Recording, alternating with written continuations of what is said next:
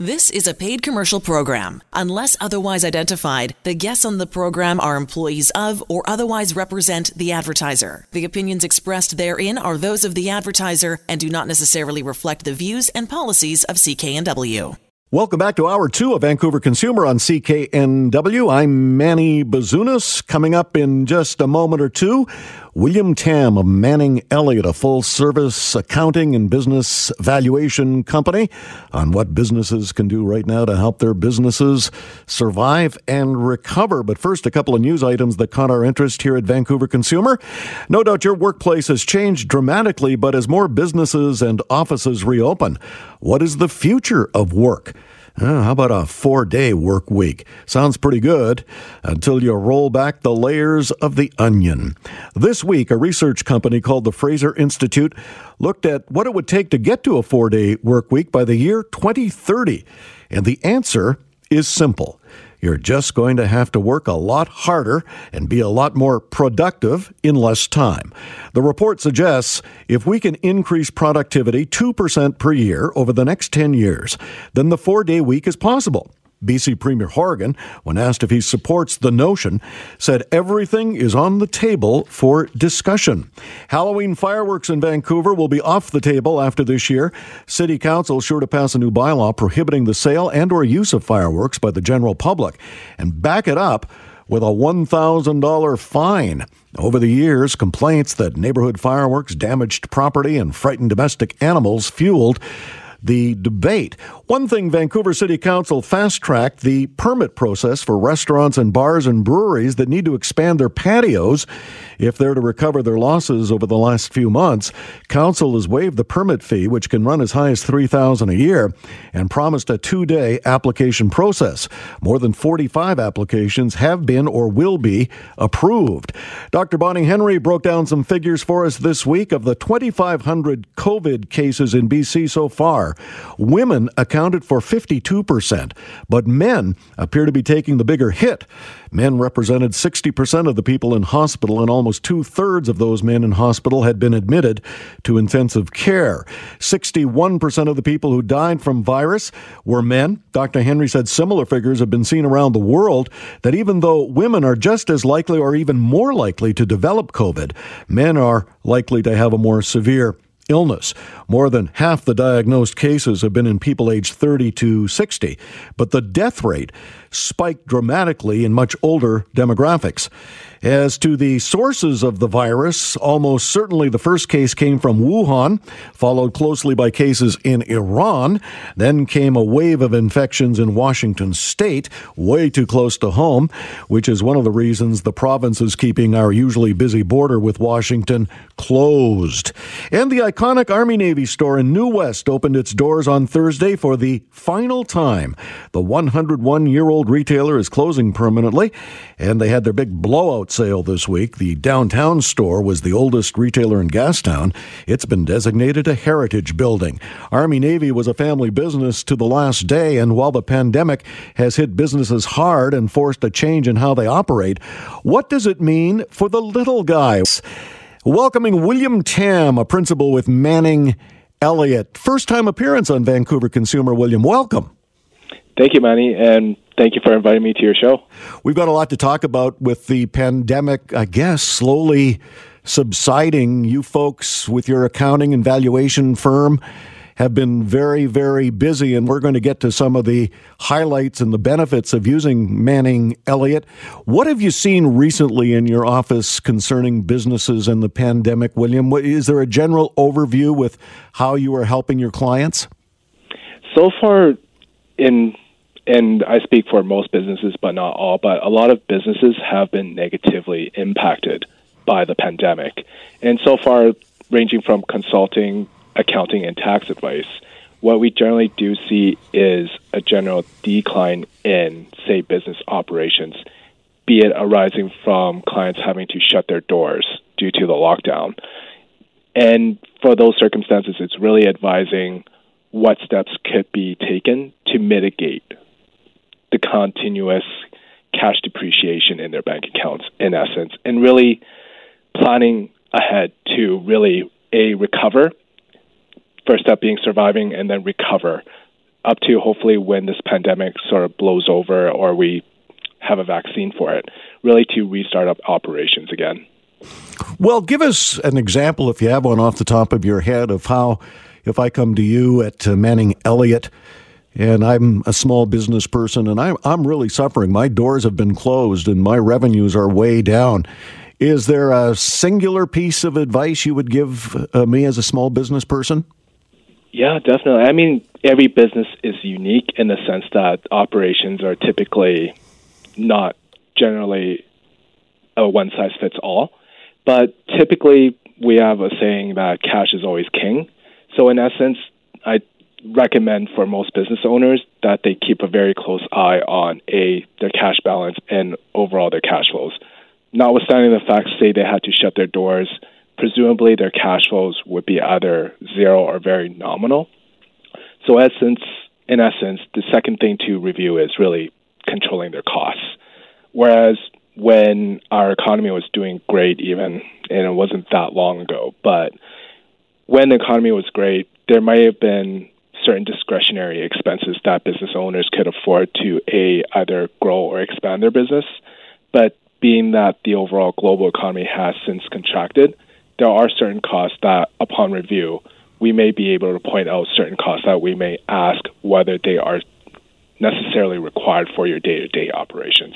And those are the costs that one might target to either mitigate for the time being or cut out for the time being. Well, give us an example. Uh, maybe your hydro will go down, your light bill will go down.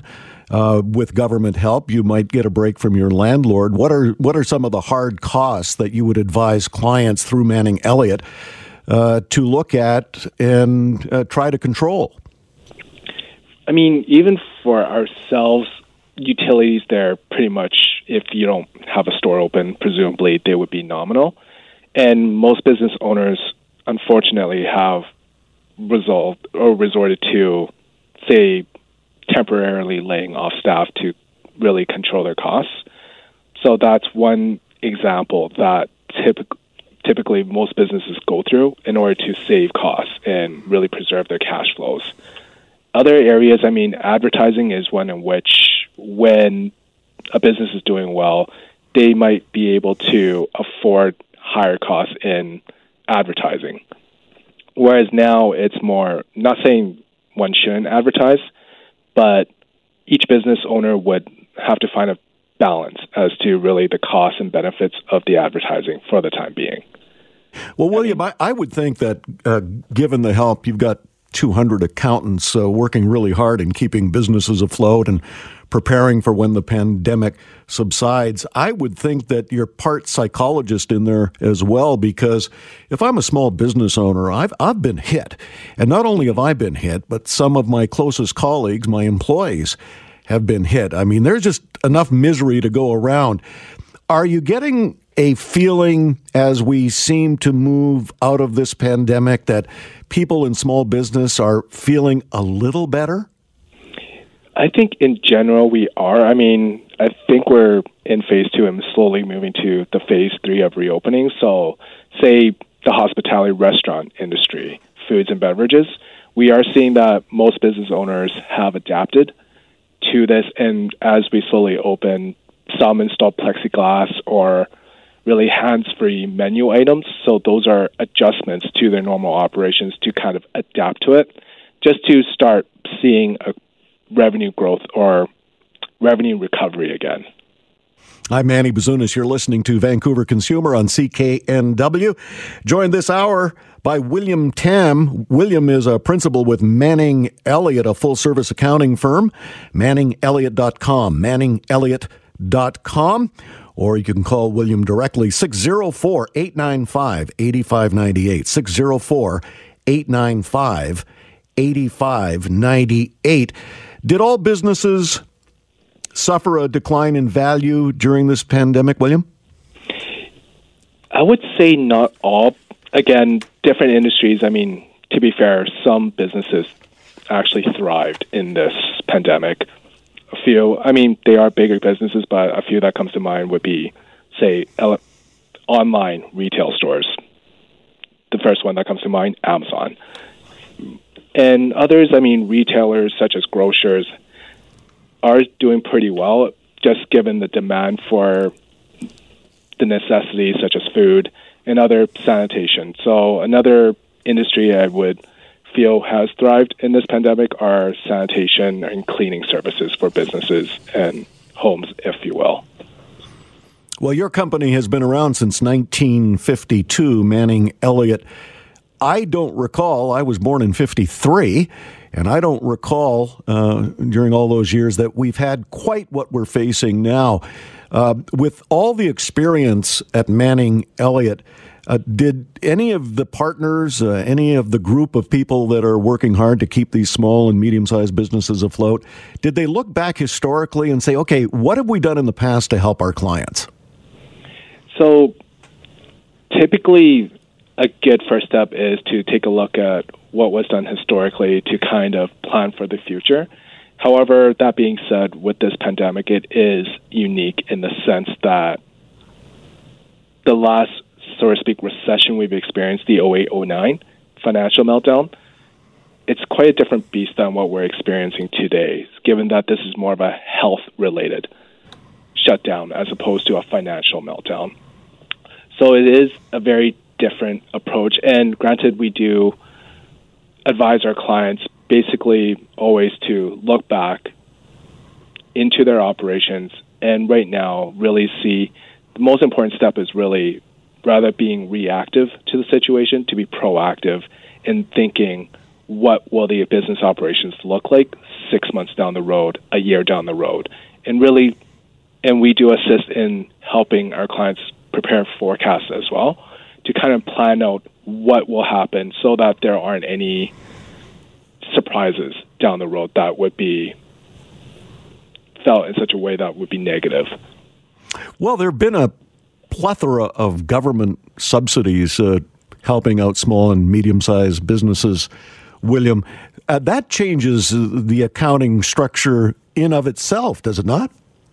Um, one thing we do we did implement just to help our clients with relation to say the wage subsidy program is that um, our tax group is really focused on all the new pronouncements from the government of Canada and then really providing a service to our clients if they need assistance with to apply for these programs and plans as well.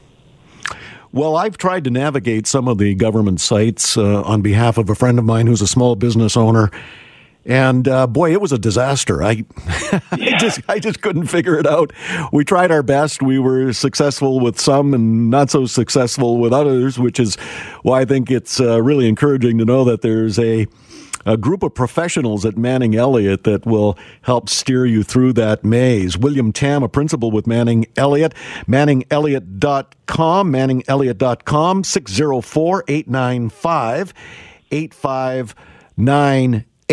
Manning Elliott, uh, one of the most prestigious accounting and valuation firms. When we talk about valuation, what exactly are we talking about, William? So, for business valuations, it's a specialty so I personally did my professional accounting, the CPA uh, program way back in 2003. And then afterwards, I focused and transitioned to the valuations practice, which is a separate designation and a separate institution that recognizes for evaluators across Canada, the CBV program. In essence, what we do is we help value businesses, i.e., what the shares of a business is worth. Typically, what situations that calls for a need for such evaluation is when there's a marital or a shareholder dispute or separation. We would go in to assess what the owner's shares are worth in that situation for them to either split the value of the spouse or the spouse net worth for matrimonial purposes. And in terms of a shareholder dispute, say hypothetically there's two shareholders. Um, after five years in business, they decide that they can't work with each other anymore, and one wants out. In essence, what we're going in as is valuing what that exiting shareholders' shares are worth, so that either the company could buy back those shares, or the other shareholder could offer to the exiting shareholder a price in terms of money well, to buy them out. Yeah. Well, well let me let me uh, not questioning uh, the integrity of the process. But if there are two shareholders, um, do you act as a, a, third party arm's length for both, or are you hired by one or the other? It depends on the situation. I've personally done both. And either way, it doesn't, we are still bound by our own professional ethics and duty to act with integrity independently so that we're not biased or skewed one way over the other. Because at the end of the day, it really falls down to it's two different parties relying on one conclusion. So our assistance or role is really to act as a neutral party so that there wouldn't be any bias that benefits one at the cost of the other. Okay, we're going to take a breath here, uh, William, and uh, pay a few bills and come back. Got a lot more to cover with uh, William Tam, a principal with Manning Elliott, one of the most prestigious accounting firms in the nation. ManningElliott.com, ManningElliott.com, 604 895 8598, 604 895 8598. Continuing our conversation, William, a principal with Manning Elliott, ManningElliott.com, ManningElliott.com. Manning Elliott been around since 1952, 200 accountants and various other professionals in that company working hard to keep small and business, small and medium sized businesses uh, certainly afloat during this pandemic, but also, William, as you mentioned in our first segment, uh, preparing these businesses for a grand reopening. Yes. Um, so, in essence, it's really given that we're slowly opening up and more, we see more and more businesses taking down, especially in downtown, taking down their boards. It's really just to prepare most business owners what's to come in terms of their financial operations and really to take a very neutral aspect and view of what is most likely going to happen with the businesses in the next six to 12 months so that business owners wouldn't be shocked and at least they'll be well prepared as much as possible. Well, William, over the last few weeks, uh, we've interviewed a variety of uh, very high powered professionals in the real estate industry, in the legal industry, in the estate planning industry, and now you in the accounting industry. And to a person, uh, they have suggested that the best thing to do to recover not only survive, but certainly recover uh, coming out of this pandemic is preparation, preparation, preparation. And you've touched on it. You also mentioned in the first segment that there has been a decline in value of uh, certain business sectors. Are there any positives coming out from a decline in business value? Well, I wouldn't necessarily call it a positive per se, but I would say that a silver lining coming out of this pandemic, especially if the business was negatively impacted, is that there are opportunities for some business owners to think about estate planning and tax planning in transitioning their business, say to their next of kin or next generation. So, historically, just to expand a bit on that, is historically, say a business owner who's run their business and wants it to be a family or a legacy company in essence, they started it, grew it well over the last, say, 10, 15, 20 years. And now that they're thinking maybe it's time to take it easy or essentially think about retirement, and perhaps the son or daughter would like to take over that business and keep it going forward. Historically, what we would do, at least um, our tax professionals would do, is start thinking of the tax planning strategies available so that the business owner can at least minimize their taxes owing estate taxes in essence. And essentially, any growth in the business would benefit the future generation. So, with a decline in business, what that means is in a tax planning scenario, we would always determine the fair market value of the business. So, when there's a decline in this fair market value, that would also translate to a lesser tax bill at the end of the day. So, given the decline in business, now would be a potential good time for most business owners, if they're thinking of transitioning the business, to think about these tax planning strategies available. So I take it there's a, a very direct correlation between a, a, decline in the value of business and the decline in what you have to pay in tax. Mm-hmm. Yeah, that makes simple sense. I'm not even a CA like you. uh, for business owners looking to sell or transition their businesses, is now a good time over and above uh, the possible savings in tax? So I would think typically it would fall on the unique goals of the business owners themselves and really what they want. If the business owners feel like, granted, I'm I'm saying this for most businesses that have a decline in value, and if they want to sell to a third party, now might not be the best of time because they'll get pretty much less money for the business. However, if they are planning to transition their business to say their children, now would be a good time given the fact that any future growth, say when the economy recovers back to what we've experienced over the last five years or so, the growth that arises from this recovery will be transferred to their children so that their children could benefit from this growth. Yeah, gotcha. And then ultimately, mm-hmm. the business owners would pay less tax right now based on that decline in value. Yeah, so now now might be the time then to transition to uh, the next generation. You're listening to Vancouver Consumer on CKNW. I'm Manny Bazunas.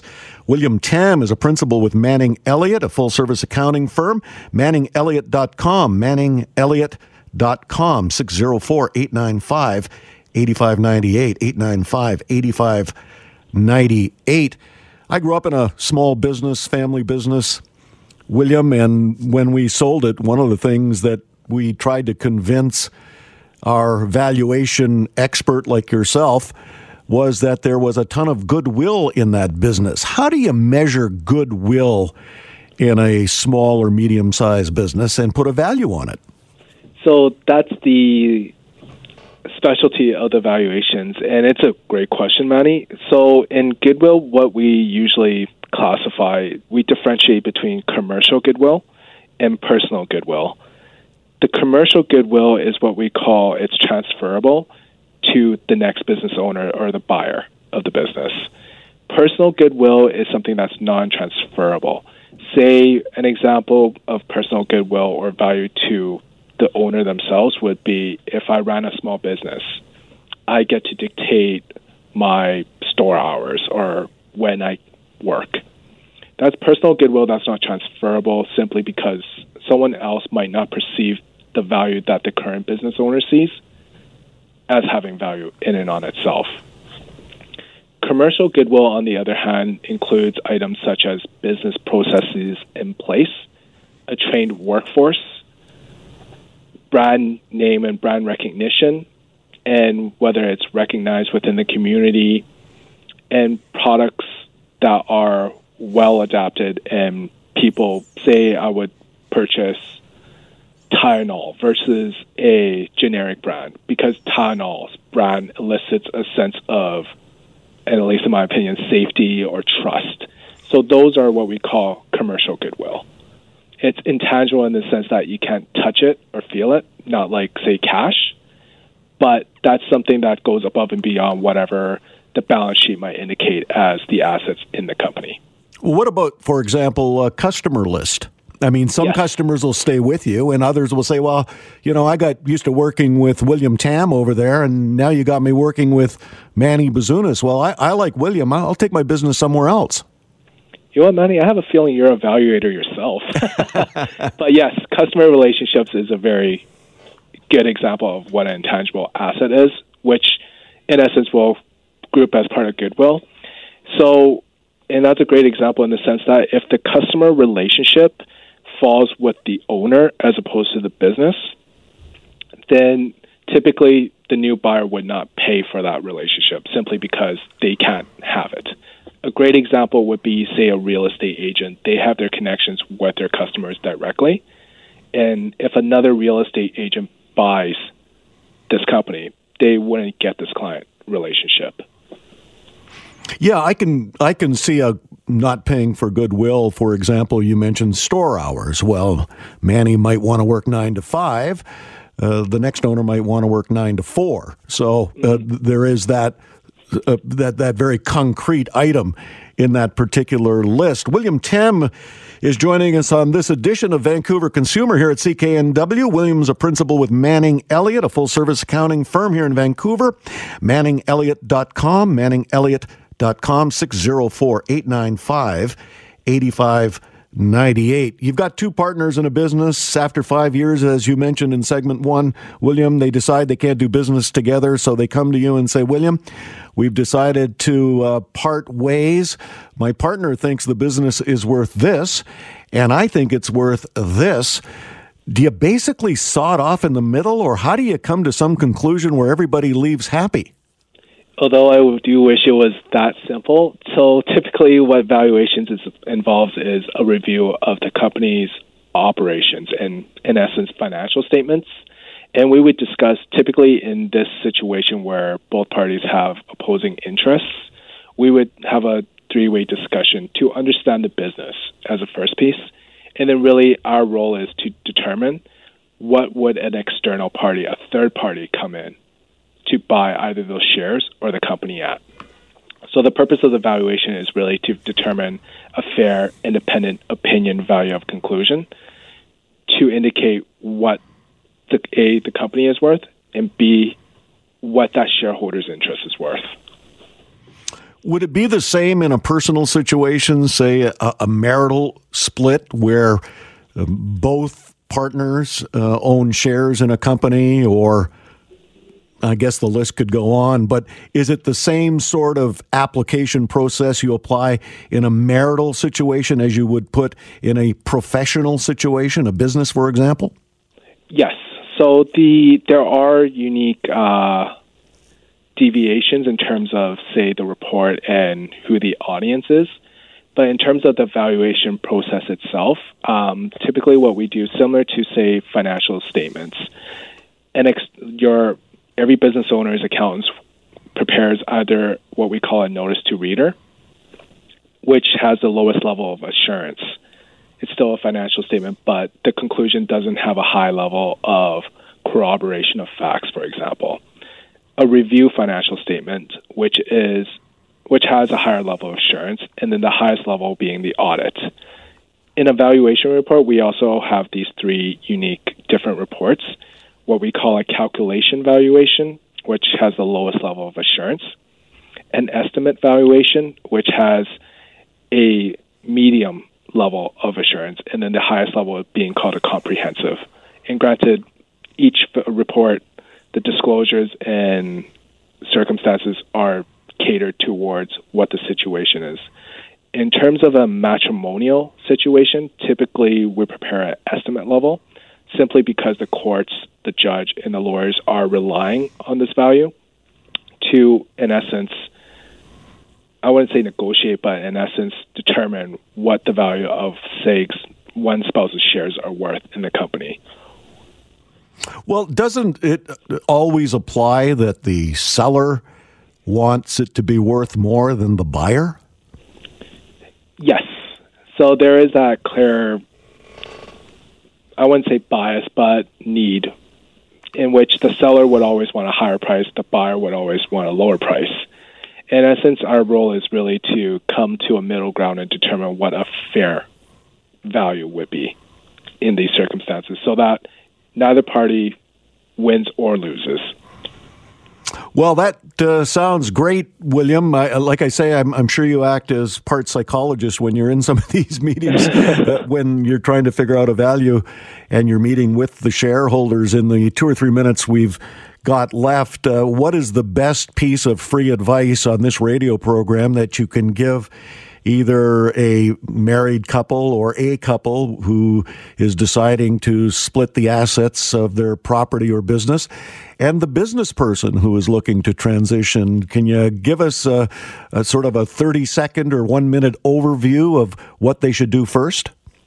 I would say for, say, a marital split, the first is really to have available the historical financial statements of the company and also the personal tax return records because both the lawyers and myself would always review the financial information first before we really go into the process. And in essence, typically, and it will always be asked, is really to really estimate if there's any personal expenses to be aware of those expenses. As granted, both the lawyers and myself will ask what these personal expenses are. And for my purpose, it's more to determine what a normal level of earnings would be for a company if, say, it sold to a third party. So what we define as a fair market value. Well, I guess the uh, to wrap it up, uh, William, uh, get the documents together and in order before you send them over to William and his team. William Tam, a principal with Manning Elliott, a full service accounting firm here in Vancouver, manningelliott.com, manningelliott.com, 604 895 8598. 604 895 8598. 98. I'm Manny Bazunas. You're listening to Vancouver Consumer on CKNW. Welcome back to Vancouver Consumer on CKNW. I'm Manny Bazunas. Time now for another edition of Ask Andrew. Andrew Ferrara, our executive producer here at Vancouver Consumer. Are you a camper, biker, or otherwise an outdoor enthusiast? Andrew. When I was younger, yeah. And then I went to college then I went to college, and that just yeah, about says it. You got stuck in the pub. exactly, and uh, the beer gut is never going away now. Uh, but no, it, it, in in the weird times that we're living in right now, and I'll bef- preface it. I've also thought about this, but uh, bikes are getting harder and harder to find. If you're in the market for one, if you're looking to rent one, if you're looking to buy one, uh, if you're looking for an electric one, a recumbent one, you know, uh, a scooter uh, one of those neat little electric motorcycles that only goes like 30 kilometers an hour, so you don't need a license for those. I think actually those ones are actually the ICBC actually wrote up not too long ago about how those are technically illegal, but that's another story for another time. Uh, bikes have been flying off the shelves. Uh, Business in Vancouver spoke to um, the assistant manager of Sporting Life in Burnaby, uh, Rebecca Brownridge. And uh, to quote her, the bike industry is booming to say the least. Apparently, stores are calling her because they're running out of stock, and she's calling stores because they're running out of stock. Uh, with the way everything is, and people kind of wanting to avoid crowded places, avoid unnecessary contact with people, a lot of people who have taken transit are starting to look at bikes as an alternative way to get around. And I don't blame them. It's healthy. Uh, the lower mainland here, for the most part, unless you live on the North Shore, uh, you might need an electric bike to get up some of those hills. For the most part, we live in a place that's relatively easy to bike, and the weather is generally fairly nice for most of the year. So bike season is quite long in British Columbia compared to your Torontos of the world. Uh, so that's one thing that's I think really good that's happening. Is starting to see more people uh, interested in in being active and using mobility as a way to be active and not just you know I'm gonna hit the gym and then that'll be it uh, because I can't really even do gyms right now. So people are starting to find that the outdoors might actually work as a gym. And as for the outdoors, uh, you may remember when the camping system went down due to the flux of people trying to get in for uh, their camping reservations.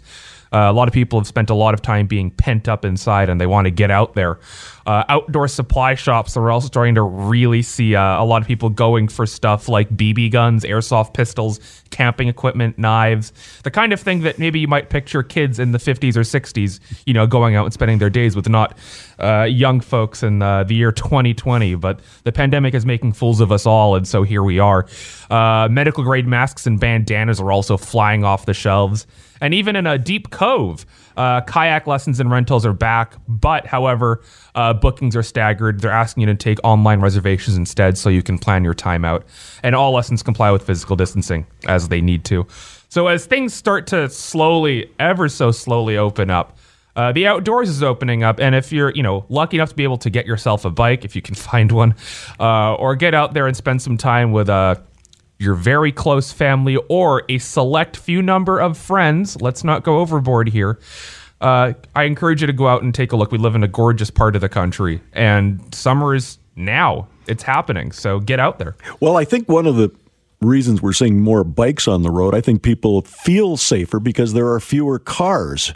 That's also road. true. Yeah, and I, I think that they've overcome this safety issue and say, okay, fewer cars, it's safer for me to ride my bike, I'm going to go buy one. Plus, of course, the exercise. So, uh, thank you, Andrew. yep. Always uh, ask Andrew. Andrew Ferrara, our executive producer here at Vancouver Consumer. I'm Manny Bazunas. We'll see you next time. The proceeding was a paid commercial program. Unless otherwise identified, the guests on the program are employees of or otherwise represent the advertiser. The opinions expressed therein are those of the advertiser and do not necessarily reflect the views and policies of CKNW.